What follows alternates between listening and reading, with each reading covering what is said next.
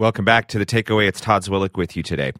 Roughly 1 in 68 kids in the United States is diagnosed with autism spectrum disorder, or ASD. Boys are four times more likely than girls to have the condition, and as a result, much of what's known about autism and the criteria for diagnosing the disorder is almost entirely developed from the study of boys. A group of researchers recently launched a major study of girls and women with autism. The fear here is that women and girls are underrepresented in diagnosis because clinicians looking for male specific traits are more likely to miss or overlook those symptoms in girls who might be higher functioning. So there's a feedback loop.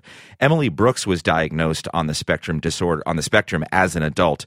She's a graduate student in disability studies at the City University New York, and she writes about gender, sex, and autism. She agrees that early diagnosis is important for everyone, but also worries that parsing out differences between boys and girls can perpetuate stereotypes.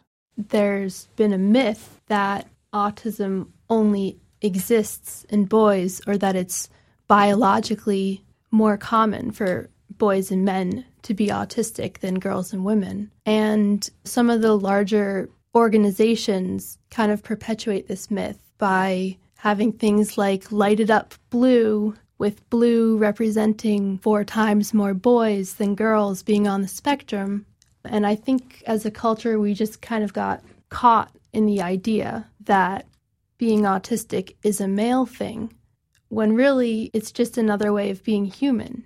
So then it seems like there can be this dangerous feedback loop, right? Because if a lot of girls aren't included in the studies, then the clinicians might not recognize the symptoms when they're in girls, or they're not thinking in those terms because they believe that it's a boy thing, essentially. So fewer girls are diagnosed when they should be, and then you're, you know, kind of back where you started.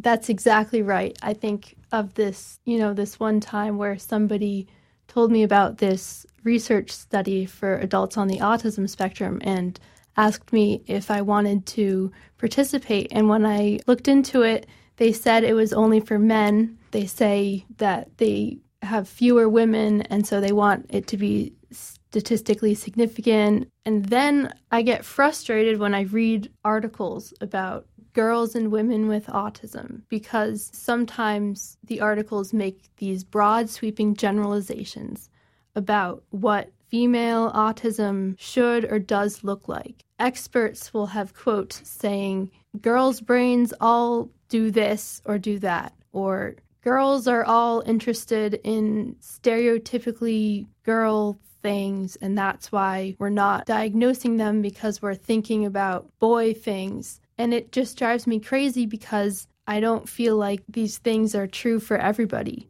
So clinicians might see some symptoms and they might miss it in a in a female patient simply because they haven't read about it enough or maybe it didn't come up in the scientific meeting when everybody was talking about the latest findings. It might go even farther than that. It might not just be that they haven't read research. It might also be that they've been specifically told that it's more likely for a girl or woman who comes into their office to have something besides autism because it's become this culturally entrenched idea of it being a quote unquote male thing. So, Emily Brooks, if you don't mind talking about yourself a little bit, I'm interested in your own experience with this interaction between gender identity and autism diagnosis. What have you experienced yourself with your clinicians or your parents or just getting through the world?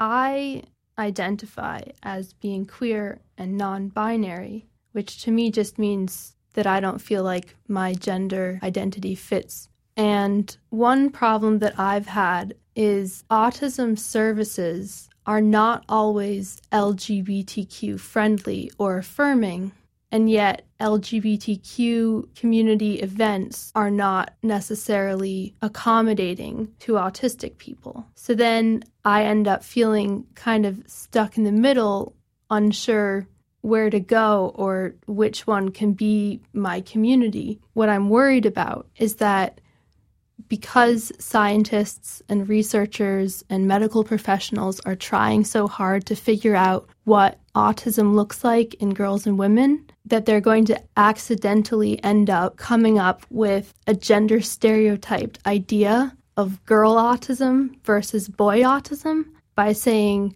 girls don't do this, boys do that. And then I worry that it's going to erase everybody who falls in the middle and doesn't fit exactly into the gender binary.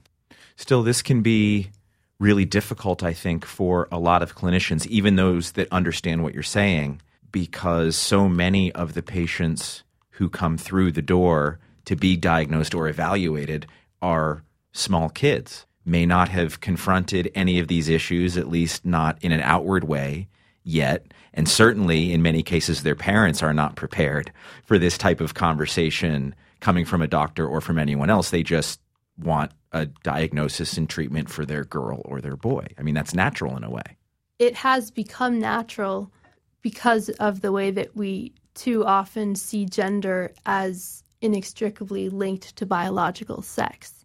And if people look at autism through a medical lens as something that needs to be fixed and treated, well, that's a problem in and of itself, instead of seeing it as a different way of being and figure out how can you support people whose minds are different with being successful in the world.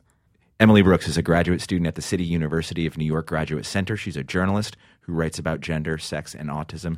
It's been a pleasure having you here, Emily. Thank you so much.